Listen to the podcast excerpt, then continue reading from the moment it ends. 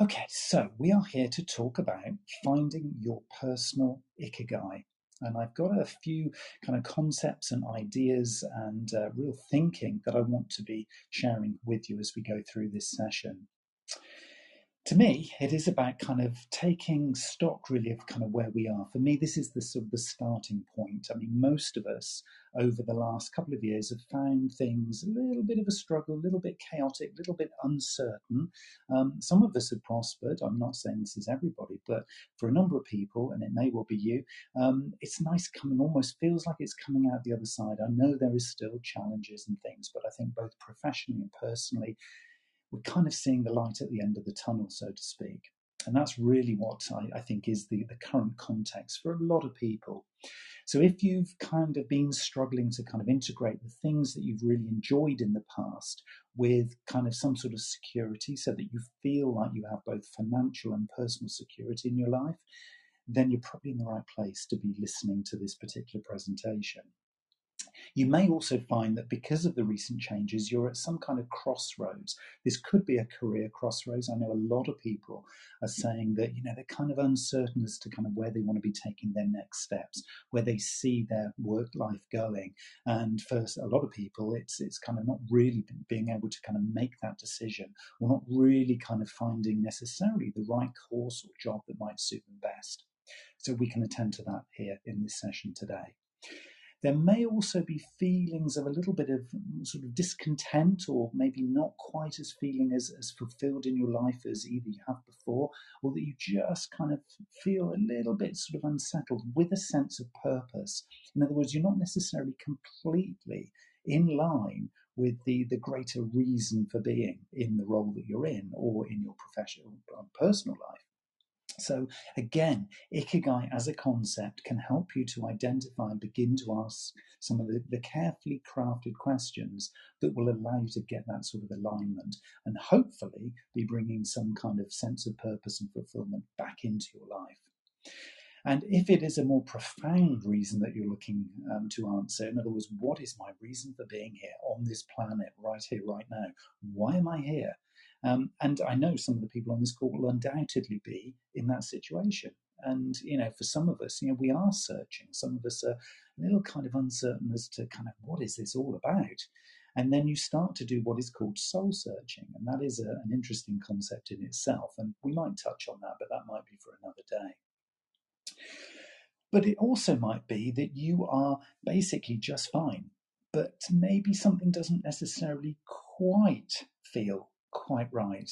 It doesn't necessarily feel that, you know, either in your work or your private life, that you've got everything kind of sorted. It might be there just a few little question marks going on.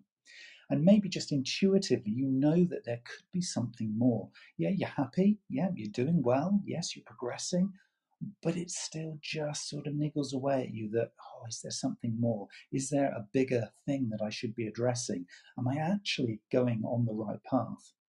And this is really where the concept, and it is a very ancient concept of ikigai, maybe will help you to start kind of addressing some of those questions and maybe starting to think in a really kind of proactive way in terms of kind of where you can sort of take your life going forward. And of course, and as a, as a comments just popped up into the uh, into the chat facility, is is can unsettlement and discontent in your life lead to anxiety? And it can if you let it control and drive you.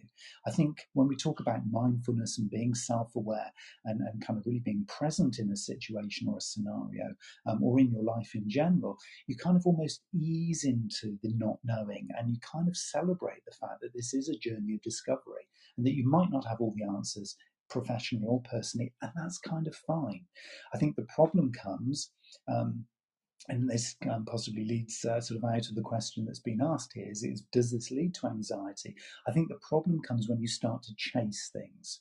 So I'm not an advocate of chasing stuff, either professionally or personally. I'm an advocate of planning. I'm an advocate of kind of being very present and mindful and watching and listening and kind of constant learning. But I'm not an advocate of, of kind of struggling and chasing things. So I think as long as you're able to kind of be basically you know, enjoying the journey itself, then I think there's an opportunity to kind of really progress and really what um, Ikigai experts might describe as flourish. Okay. So, what is Ikigai? Let's take a few sort of steps back and really understand why I keep using this word Ikigai. Well, Ikigai is an ancient Japanese personal awareness concept. Now, you can hear it described as lots of different things, but I'm going to call it a personal awareness concept. Okay, because it helps you to identify your fundamental reason for being, your life purpose, your career purpose, your your whole essence, if you like.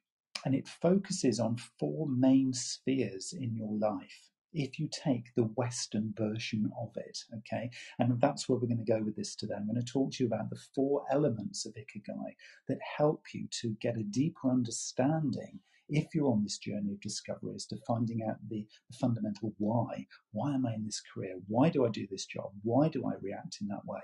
And kind of, you know, what is my reason for being here? Then Ikigai, in its four elements, can help you to begin to uncover some of the opportunities that you have, some of the um, things that allow you to express the real you professionally and personally. And I'm going to keep saying professionally and personally because even though at this point we're looking for your personal ikigai, the one that's really at the heart of you, you can see this kind of spin over into all aspects of your life.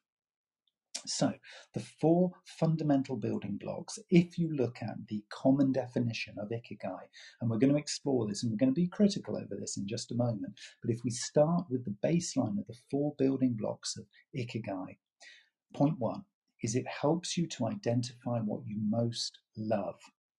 Because wouldn't it be great living every single day doing the thing that you love most? Point two is it's establishing what you are best at not just things that you can do, but things that you excel in. Your specialism, your expertise, your wisdom, whatever it happens to be, it's establishing what you're best at.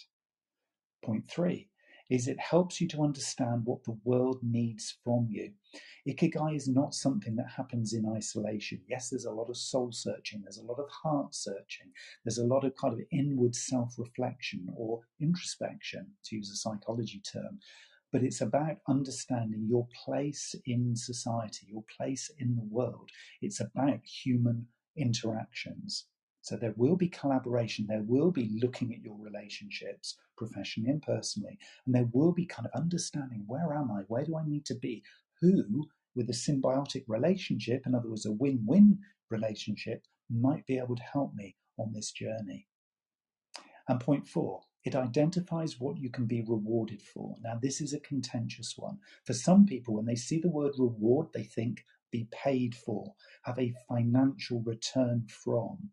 But for some people, reward is feeling good. It's a feeling of success rather than a financial, monetary, or commercial definition of success. So Ikigai can help you identify what you can be rewarded for, and we'll explore the definition of reward in just a moment.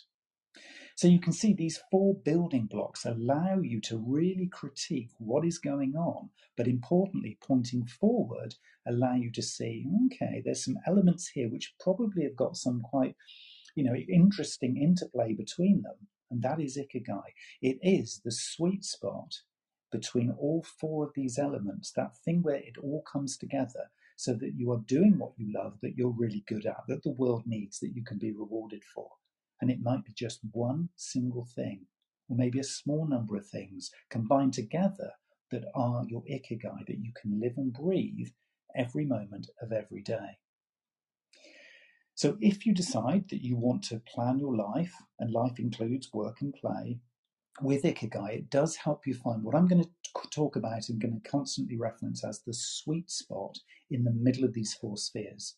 Okay, and this will help you to, um, I guess, kind of, and it's using quite a spiritual term here. You find personal enlightenment.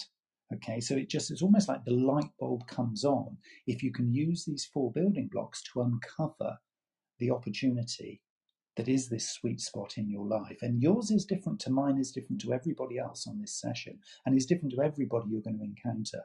It is hugely, incredibly personal to you. And that is why I always say that it starts you on this journey of manifesting this life that you might only ever have dreamed of, or you might have planned, or you might have set some goals for. Ikigai allows you to realize the dream. It allows you to realize the opportunity. So if it is that you're at a crossroads, Ikigai can help you on the next step and making the choice of which path to take. If it is about I need a new relationship, or is it if it is about I want a new career, but I don't know really where to start to identify what would be appropriate. Ikigai and these four concentric circles that join together in that little moment, that little sweet spot in the center of them, is the point and is your answer. And interestingly, when you get into the process of taking a little bit of time out to just think about the answers to the four questions that I'm going to pose to you in just a moment, it can be that the smallest of changes can make the most profound differences to your life. We might be talking a complete and utter revolution of your world, but we might also be talking about a small evolution of your world. It might just be that you're pretty much on track. And by reflecting and thinking about the answers to the four big questions, you might find, hey, I'm actually there. I just hadn't realized it. Or, hey, I'm there, but I just need to be a bit more grateful for the world that I have, the opportunities that present themselves, and just kind of settle in to a knowing that I'm on the right path. I'm where I need to be and where I could be, and even where I should be right here, right now. So, Ikigai allows you to take that kind of self awareness forward in the right direction to, and I've been talking about this a lot in 2022 so far, taking forward to a point of abundance. In other words, if you can find your Ikigai, if you can find that sweet spot and be living it and breathing it, it's incredible how much abundance, how much more of the very same you will find in your world and in your life. And of course, finding Ikigai, finding that sweet spot, allows you to live every moment with your true purpose because you've kind of prioritized out, you've filtered away a number of things that possibly aren't serving you or that are wasting your time or sapping your energy. There is nothing worse than starting a day where you wake up in the morning and you get a sinking feeling, oh, I have to do that today, or mm, today's not really contributing to my bigger goal and my bigger picture. What a waste of energy. What a waste of time. You are never going to get this day again. So, how far better to be living a life of ikigai, where in every moment you're thinking, mm, I'm in the right place, I'm in the right space, I'm with the right people, I'm in the right job, I'm performing the right value, I'm giving the right sort of values of service, I'm just in the right place. And when you get somewhere near it, if not right into it, you will know. So, ikigai is more of a knowing than it is an in depth thinking. We probably have to begin by thinking to align ourselves with the big four questions. But once we get into those questions, it's much more about feeling your way through those questions. How do you how do you react when you're presented with an opportunity? How does that, that opportunity feel to you? So it is about getting quite sort of personally intimate with yourself and actually really listening to what your heart's saying, really listening to what your mind is chattering away saying, and listening to how your body's reacting. Because if you kind of sort of find yourself recoiling at particular questions or answers when you ask those questions of yourself, then there's a sign. And we're not here to judge. We're never here to judge those things. We're here to observe and listen and think, hmm, why do I react in that way when I'm asked that question? Why, when I come up with that idea, do I feel in a certain way, very differently to how I just felt? What is it that I'm being triggered by? What can I learn from? So it is about an ongoing process of learning. Ikigai is that opportunity for us. And if it, we find that by starting off answering um, some of these questions that we're going to see, and while we will do a deeper dive into the big four questions in a moment, if we begin to answer some of these questions, then what we find very, very quickly is that actually what we're doing is we're making binary choices. We're making comparisons between a before and after, or an opportunity to go this way or that way. And the more we can make these binary choices, the simpler everything is to solve. But what do we do? Most things. When we're at work and we're downloaded with a load of great you know, opportunities in the day or a great big heavy sort of inbox or lots of different tasks to do, we kind of see them in totality. We kind of see them all as this great big mass of things and stuff. And then we feel anxiety and then we feel stressed. And it doesn't have to be that way. Simple binary choices. Shall I do this or shall I do this? Shall I make a judgment here or shall I make a judgment there? Shall I prioritize this or this?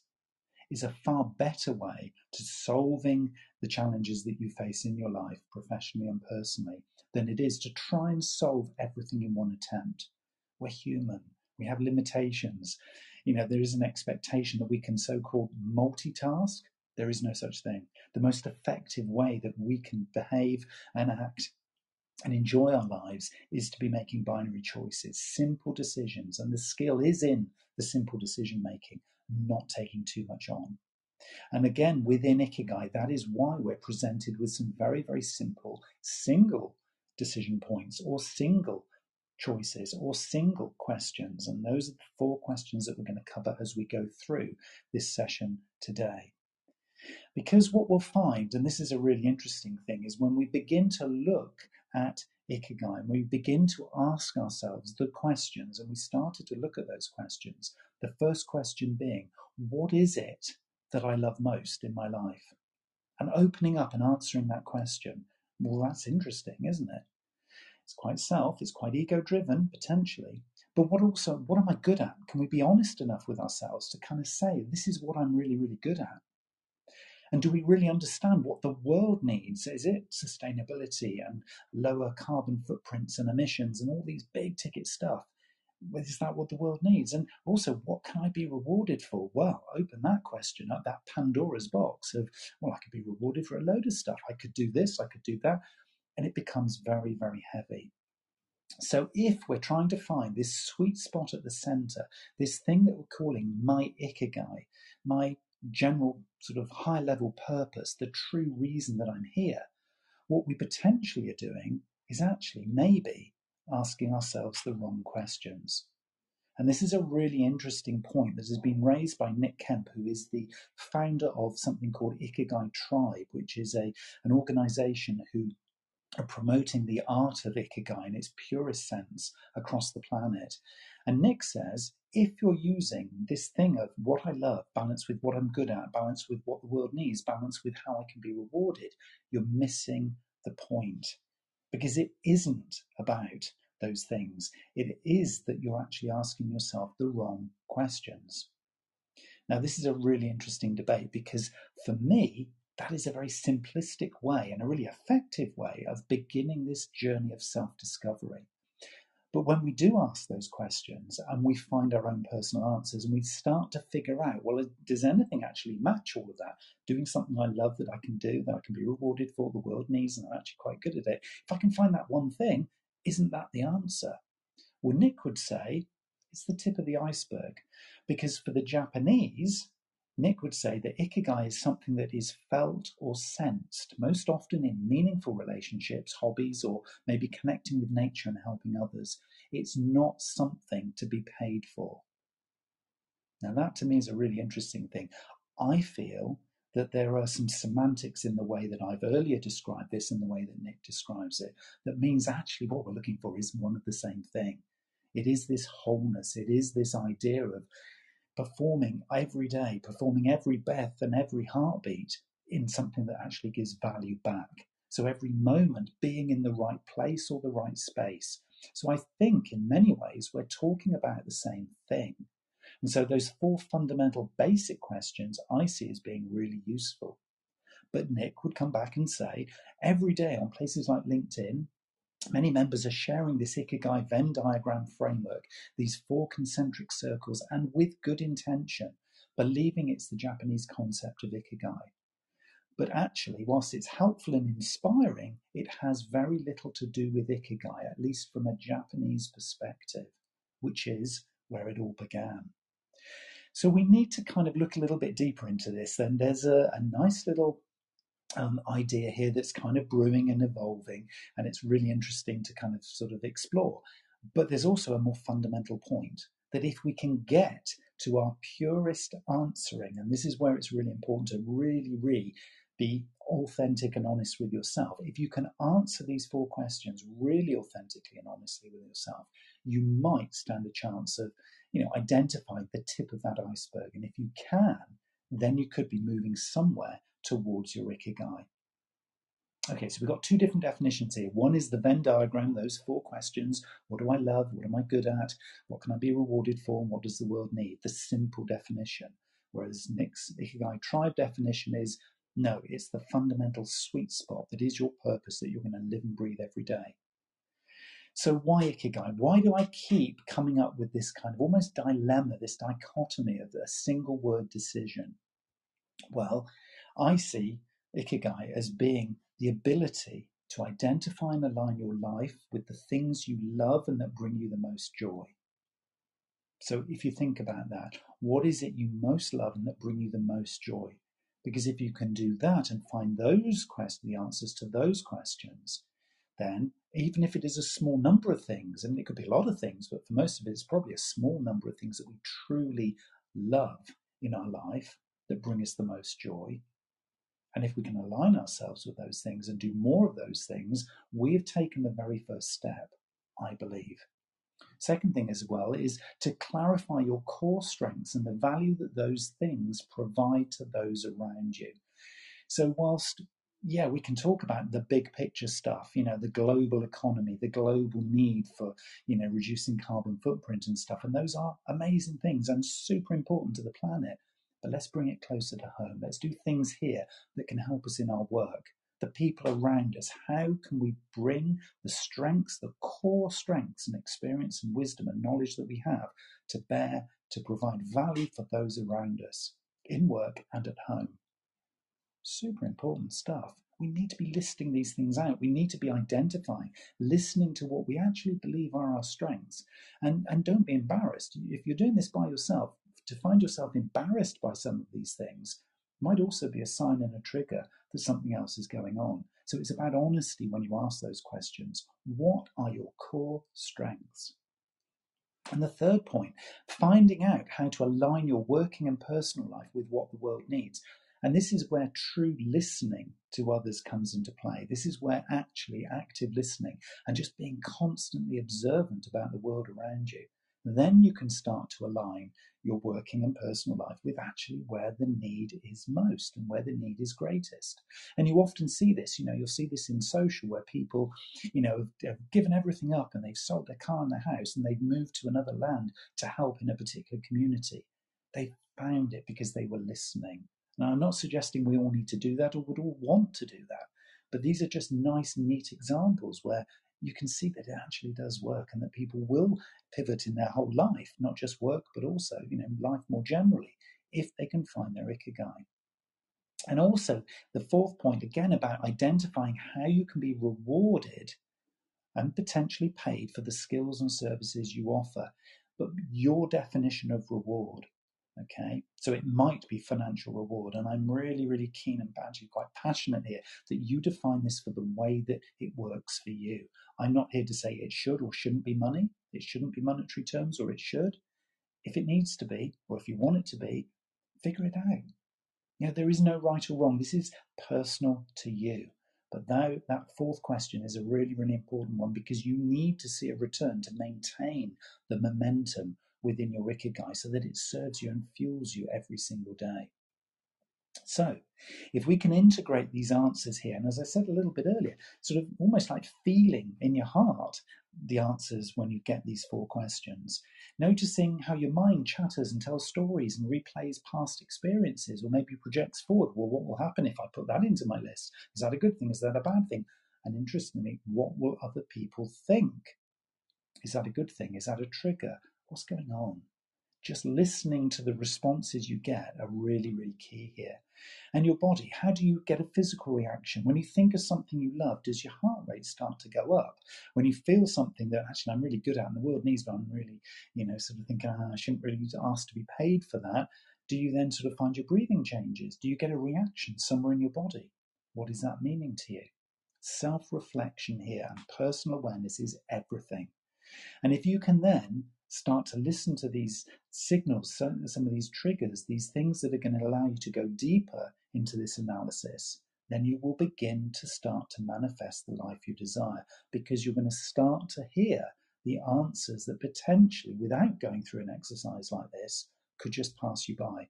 And then you just are on this conveyor belt of everyday life, missing the points and missing the opportunities that are literally just running in parallel to you, but you didn't spot them, or you didn't hear them, or you didn't listen to them. So, remembering that you are a soul with a body, not a body with a soul, it's important that way. Let's go deep inside now and actually explore some of the most significant questions that I would describe as kind of the key drivers. Okay, and let's feel let's feel our way through this, not necessarily just think our way through this. We all have a tendency, and depending on your culture and kind of how you were brought up and your um, sort of earlier programming, some of us think and some of us feel. Some of us have a preference to think, some of us have a preference to feel our way through situations and scenarios. But for this exercise, let's spend a little bit of time feeling our way through it, okay? And you might find that that is fundamentally quite different to when you actually think your way through it. Just notice how that works. Okay, so it's time to feel as well as think. So just for the moment, just just remind yourself that what does your heart want and need as much as what is your mind giving you answers for. And this is all based in love, okay? We're going to try and do this around love, not fear. There are just two decision making points in this world as a human being. It's based, decisions based on love or decisions based on fear. And just look at the way that you've lived your day today so far. It's you'll be making decisions and making choices based around either love, because you're really, really into doing something, or fear, avoiding consequence. So let's try and do this with a, a, love basis rather than a fear basis. And this isn't something that is any different if you're at work or if you're at home. It applies to everything that you're thinking about. Okay, there's a fundamental difference between love decisions and fear based decisions. We'll come on to that on another day. But it's really, really interesting to kind of sort of think about that as a very, very different way to kind of you know, explore some of these opportunities. So let's do the first one then. Okay, so don't only seek to do something that you love. Okay, potentially do something that will give you a valuable learning experience. Interesting one. So Howard in the chat has just come up um, with the comment that when retired, one has a great opportunity to self-reflect and find the unpaid sweet point or personal ikigai. Thank you, Howard. You are absolutely correct there, and I think that was just perfect. It's almost like serendipity, the timing of your your comment in the chat there, because yeah, absolutely. Do something that will give you a valuable learning experience whenever you're thinking about what is it I love don't just think about it as a sort of a self fulfilling thing. Think about this as a continuous improvement journey, something you can do that will give you fulfillment going forward. And it doesn't matter whether you're starting out in your career, whether you're um, a child at school, or whether you're retired and looking to do some maybe philanthropic work or wherever you are in your life. Doing something that will give you a valuable learning experience is at the heart of the way that the heart would define this question about what is it that you love. Okay, so we're slightly tuning the definition here of these four questions, and it's important to kind of remember that the way that you ask the question will skew the answer you get out at the other end. So be careful with the way that you, answer the question.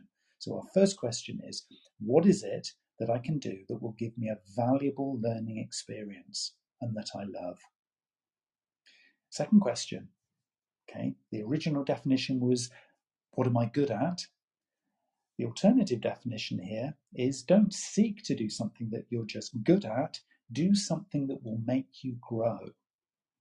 Okay, so when you're starting to come up with all these ideas, you're listening to your heart, you're watching your bodily reaction, you're starting to think about what is it I, you know, I'm good at. Think about also, but what is it that will actually make me grow?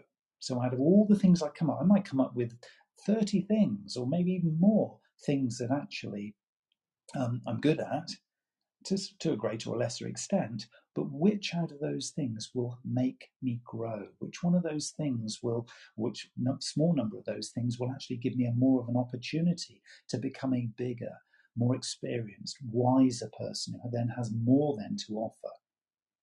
Okay, so again, subtle difference, subtle change with that question that you should and could and hopefully will be answering both professionally and personally. There is no difference between work and there is no difference between play here. All of this can be available to you at a later point. And um, somebody's just come up into the chat and asked for, will, will this presentation be available after the webinar? The answer is yes. Uh, you've been on this session, so you will get an opportunity to uh, both watch it again, uh, but also to uh, sort of get the, uh, the slides for it. So yes, absolutely trying to watch the uh, the questions as they're coming through. And as I say, there is a Q&A at the end of this, so uh, if you're um, sort of you have a burning question, feel free to uh, to pop that into the chat as well. And uh, yes, hopefully I'll be able to answer it. So the next question, which was you know doing something uh, that the world needs, the alternative thing is not to be thinking of something grand that the world needs, something kind of that is global, but actually think about something a lot closer to home. Do something small to make the people you care about feel needed. How do you feel differently when I say that? How does that actually resonate with your heart? How does your, your heart say, Oh, no, I'd love that? What? So I feel more needed, you know, by these other people because they're getting such amazing value. And, you know, they really do need this. They need me to problem solve for them or help them to do this or to do that. The, the, the, human nature of ikigai in this way that we're defining it is so much more powerful than just purely what does the world need?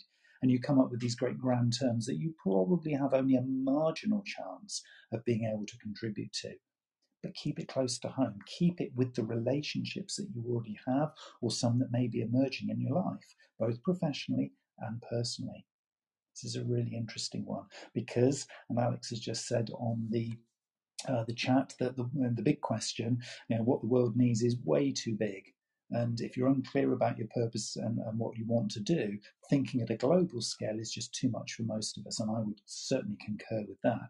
So think more locally. Start from your closest relationships. Start about there. What does the world need? What does your your world need? What are those closer relationships needing? And think of work and think at home as well. Think of your if you do sport, or if you have a special interest, if you're in a community like that, or if you're doing work in your local community where you live, think about what does that world need? So define world appropriately for you. If you do have a global footprint, you know, you have, you're an influencer, you can touch a lot of people, then maybe there is an opportunity to do things at a larger scale. But size doesn't really matter here. We're talking about personal to you. Okay, the smallest changes. There's a lot of, you know, sort of phrases that come from ancient sort of Buddhism uh, sort of philosophies which say, you know, if a butterfly, you know, flaps its wings on one side of the world and the other side of the world, there's a tornado. The knock-on effect of just little ripples that you can make in your world can make a profound difference to others. So play with that, explore it, see what you can do. So do something small to make the people you care about feel needed. I find that's a really fascinating one to think about there. And the alternative argument, and this comes from uh, Nick at uh, Ikigai Tribe, is don't seek to do something to get paid, do something freely to help others. Now, that's an interesting one. You might find that your ikigai does involve you being financially rewarded for what it is you're doing. And there may well be reasons that you have for that. What we're not looking to do here is to say everybody has to be giving freely. Personalize this. Just know that when you say about getting paid or seeking reward in this ikigai journey, answering these four questions, is that you're very careful to be authentic with the reward that you want to be receiving and that actually what is coming through to you is appropriate. And if it is that it needs to be financial and you want it to be financial, I'm not here to judge and say that's wrong. The other end of the spectrum says we should all be giving freely because you will be rewarded appropriately because the universe will be listening and the world will see the value you're giving, and you will, because of the law of attraction, be seeing returns coming to you in equal measure. Now, I do believe in that. I do actually think that has happened, and I've seen in my life um, which is probably longer than a lot of people um, watching or listening to this, I've seen a lot of examples where that has been the case. And it's been fascinating to think, you know, I gave away without any attachment to what might happen as a result of me giving away that thing or that moment or that content or that time. The service that I gave then comes back to me in a reward might be financial, but it could be something fundamentally different. It could be a connection. It could be an opportunity, something that would never have happened if I hadn't given away freely. So I see the logic in this definition here. So play with the question, play with this idea, because it is a little different to the standard Ikigai definition. the standard Western Ikigai definition. And so it might resonate a little bit better with you. And so for me, that's a really nice, neat way of saying, again, this is all personalized to you. So, yes, it's about what you love, it's about what you need, it's about what the world needs, it's about how you want to be rewarded, what you're good at, all of those lovely things. But you translate these and these alternate definitions in a way that works for you. And if you want to ask the question just subtly differently again, nobody's here to judge. Personalize it, take it inward, and if it takes you one step further on this journey of self discovery and awareness, then it was one step further than you would have been if you hadn't have done it. So I'm always very, very encouraging of personalizing and taking this forward in a way that works for you. So my final four points before we get into the Q&A here, my final four points are focus on your symbiotic relationships. I mentioned that a little bit earlier. Those are relationships in your work and personal life where you find the most mutual value. Okay, Ikigai really works and helps you find that sweet spot, living this kind of almost ultimate life when you can focus on your symbiotic relationships, the most important people in your world, both at work and at play. And so, if you focus on those where there's most mutual value, you'll see the abundance coming from this good stuff that we're creating here. Okay, because that's the scaling factor, that's the thing that kind of duplicates and replicates out. Second point I would make is that knowing that your sweet spot is where you should be and where you can be every moment of every day. When you start to identify that there is something really sweet at the center here, that, you know, I can be doing things I love, that I'm good at, that, you know, gives back some real value to the world, and yeah, I get something in return. Once you start to figure out those few things, it, may, it might only be one thing, your ikigai might be just one thing that you can be present with every moment of every day, then just know that this is where you were meant to be. This is your higher purpose. This is the place where you can always be from here onwards. And so, once, of course, you find your ikigai, you can't unknow it. You don't want to unknow it. There's no reason why you would unknow it. So, trust it and go with the flow. It might take you what seems like forever to get there. Okay, this isn't about a destination, by the way. This is not what we're trying to get to. It's not, way, there's my Ikigai. Oh, there it is. Right, job done. Right, on to the next task for the day. That's not what Ikigai is. Ikigai is a constantly um, evolving, constantly reforming and fine tuning journey for the rest of your life and maybe even beyond. Who knows? So keep revisiting four elements of Ikigai and fine tune as you see your journey evolving in front of you. These four elements, these four questions, and however you want to define them, are lovely sort of steering sort of elements and guides that will take you forward in your life. And do remember that this is from a work perspective at the same time blended with a lifestyle perspective as well. You can't separate, well, you can separate, but it's not wise to because it might be that your next job is going to be something that you really, really love and you haven't been doing that. Or it might be that actually you're meant to leave what you're doing right now and start something different. Or it might be that that little idea you had at the back of your mind that you thought, I'd love to be entrepreneurial, but I'm not. Maybe you do have the skills that allow you to go forward and do this stuff. I'm not here to judge, I'm not here to give you the answer. The answer comes from within, and that is the point of Ikigai. So I'd love to sort of hear what you think. I mean, those are the four kind of um, elements, if you like, that uh, we've been playing with. And I've had a, a, sort of direct message come through on the uh, the chat saying uh, from Edward, uh, in an increasingly busy and unpredictable working environment um, that businesses all across the country are facing at the moment, resilience and agility seems ever more essential for employees. With these skills often comes high stress levels what practical tips, hmm, what practical tips uh, can be applied to managing these stress levels during this time whilst maintaining positive mental health? Well, that is a really, really interesting, uh, really, really interesting uh, question. I would say punctuation is one of the very, very early and really, really important things to be thinking about. Punctuate the day. Don't take everything as being, you know, this great big, you know, huge sort of, you know, massive stuff hitting you sort of between the eyes and you've got to solve it all instantly. Take punctuation, break things down into little bite sized, manageable chunks.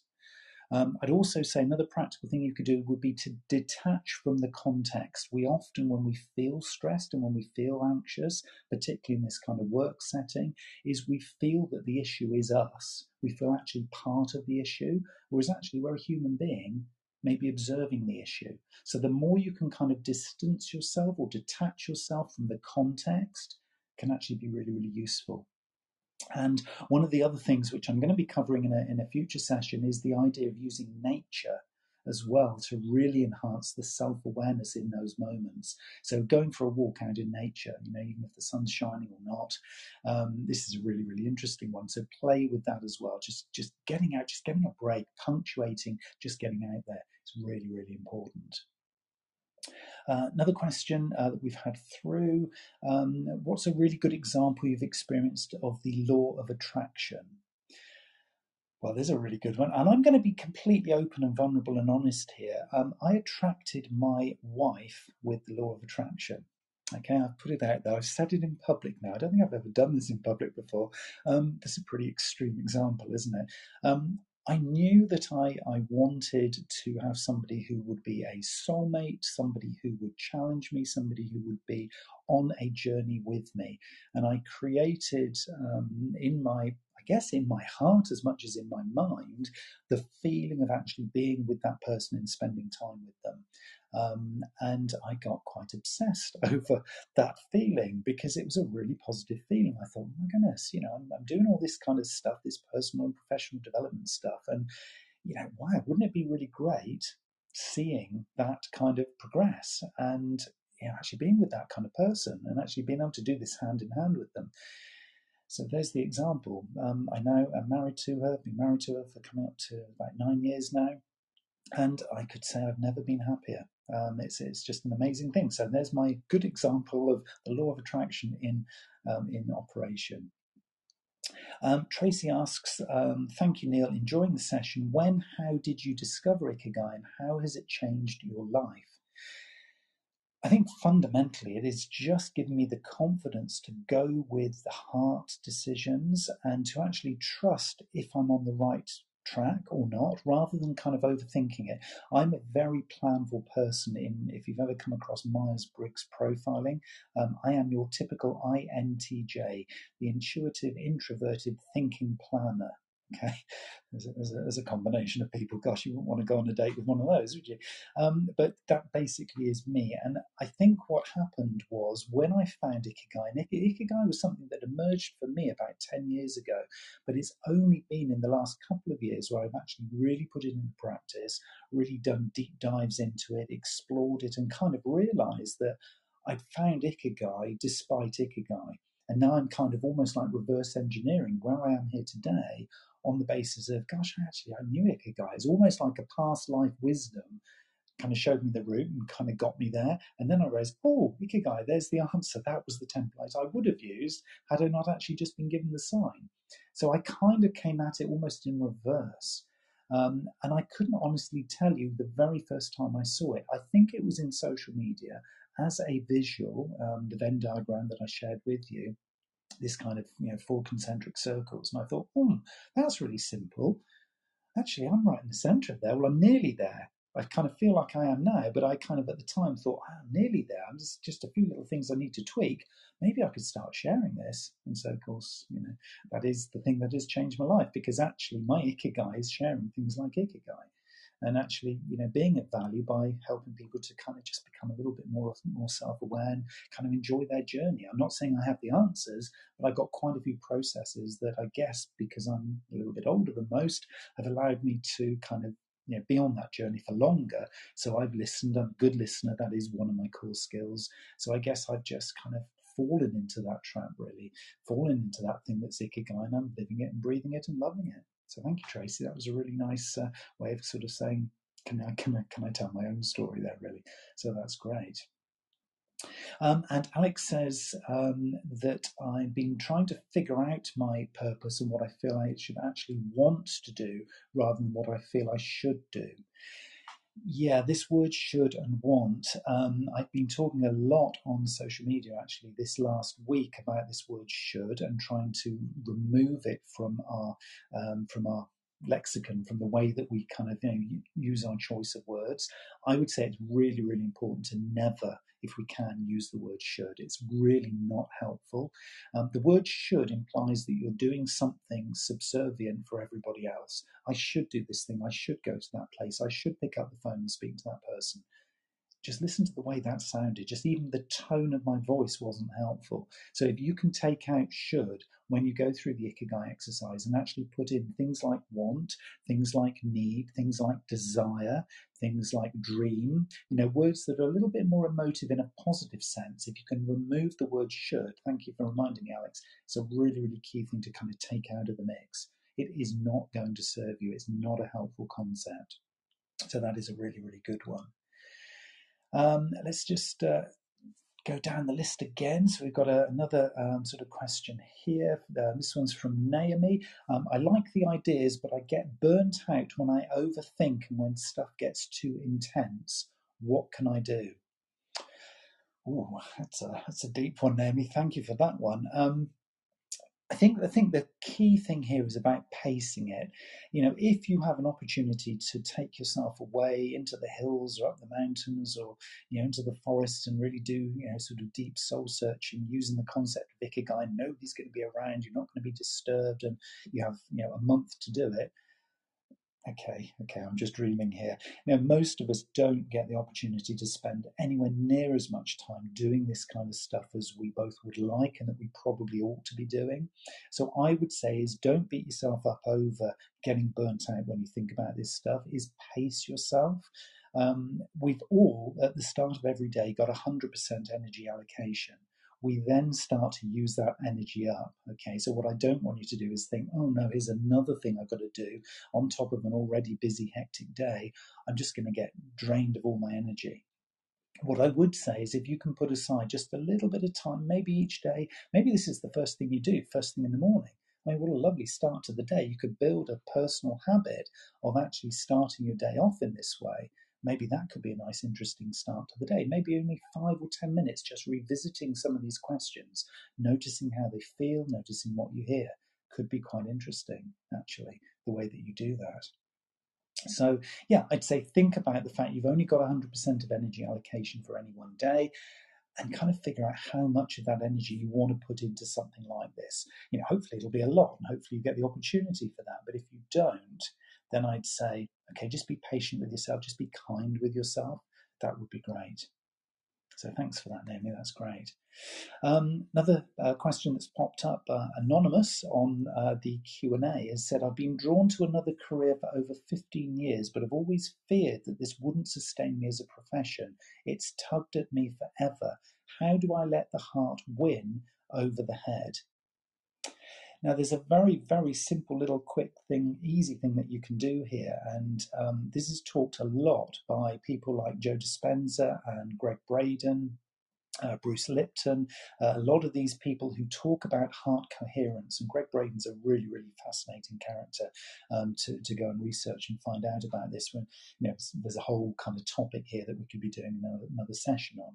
But I think for now, it's just literally about when you ask the questions that we talked about here, the four big questions, and you can do the the earlier version or the slightly refined version, is actually begin the question with the two words, my heart Okay, it's as simple as that. Just say, and this basically taps then into your heart to answer the question rather than that chattery mind that you've got, which always wants to take over.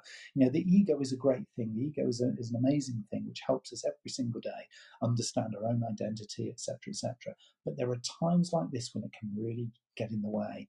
So to take your thinking out of the way and to let your heart start to really answer the questions in a feeling kind of way, start the question with my heart, and then ask the question, and then answer the question with my heart, and then just see what comes out. And I would suggest that some very, very different answers will come out. And the trick is not to judge the answers, okay? You're not committing to anything by what comes out. You're not having to be judged by anyone else by what comes out. So ease your way into those answers and almost enjoy what you see and what you um, what you uncover because it could be really quite profound and you might find if as you say and uh, that you've been in this career for 15 years but that it doesn't really sustain you personally, and that you might feel that there's something else kind of trying to sort of pull you in another direction, let your heart not necessarily win the battle over your head because your head's going to have time to come back and it will respond. Believe me, it really will respond. But I think just by sort of announcing it, right, question is, my heart, ask the question, my heart, listen to the answer that comes through. You're just giving your heart a little bit of space to contribute. Uh, we'll talk a lot about the heart, by, uh, body, mind, soul kind of convergence uh, in another session. We don't really have time for that one here today, but it's a big, big, really powerful topic that we can cover uh, in another session. But thank you very much for that, uh, whoever you are. You came through as anonymous on that one. Uh, so um, it's a really, really great question. Um, let's uh, look at the. So Howard has come back with saying an observation 2022 versus 2021 this is an interesting one. Um, yeah, it's it's different. Um, it is. I think we're all in a very very different place, and I think the way that you would answer this, the way that I'm delivering this, um, the way that I'm in my ikigai, I guess, um, is is really quite pertinent right here, right now, versus what it was. I think for a lot of people last year, it was about survival. To me, this is not about survival this year. This is about the year of, well, my mantra for this year is awareness and abundance, being very, very aware of what's going to serve and what's going to be valuable, and then creating a lot of abundance around that. So getting more of the good stuff. And I think this is the opportunity and the time to be able to do that. So yeah, thank you very much for that. It is it's got a different feel to it. I really do think that, and I think um, a lot of people are also reflecting that. So uh, hopefully that is going to be useful to you as well. Um, final question, just very conscious of the time here, and these have been great questions. Thank you so much uh, for uh, all of these questions that have come through. Really enjoyed uh, sort of talking about some of these extra little uh, spins and, uh, and iterations here. So Mel asks, um, I do actually need more money and a promotion. Is it okay to keep that in my ikigai? Um, yeah, just a little bit of a, uh, a sort of a, an additional sentiment on that one, then Mel. Yeah, absolutely. It has to be personal to you. We're all on different journeys. Um, we're all going to be living different lengths of time in different places, doing different things with different skills, all providing different sets of value, hopefully lots of more increasing value and self awareness. But yeah, be honest and do keep your ego in check. Just make sure that when you feel you need more money, it is that you feel you need more money and a promotion, not just that you think you do. Okay, you'll know now the difference between the two. It's the head versus the heart. So just go inside and just have a little kind of um, dwell on that for just a little bit of time because you might find actually one or other of the head or the heart is actually dominating the answer there. And if you um, you say you do actually need more money and more and a promotion, it is okay to keep that in your ikigai. If that is your ikigai, that is the answer. But make sure it is the right answer in the right space hopefully then that will give you the opportunity to kind of really find you know that ikigai you know, for yourself that is honest and true and that is actually yours.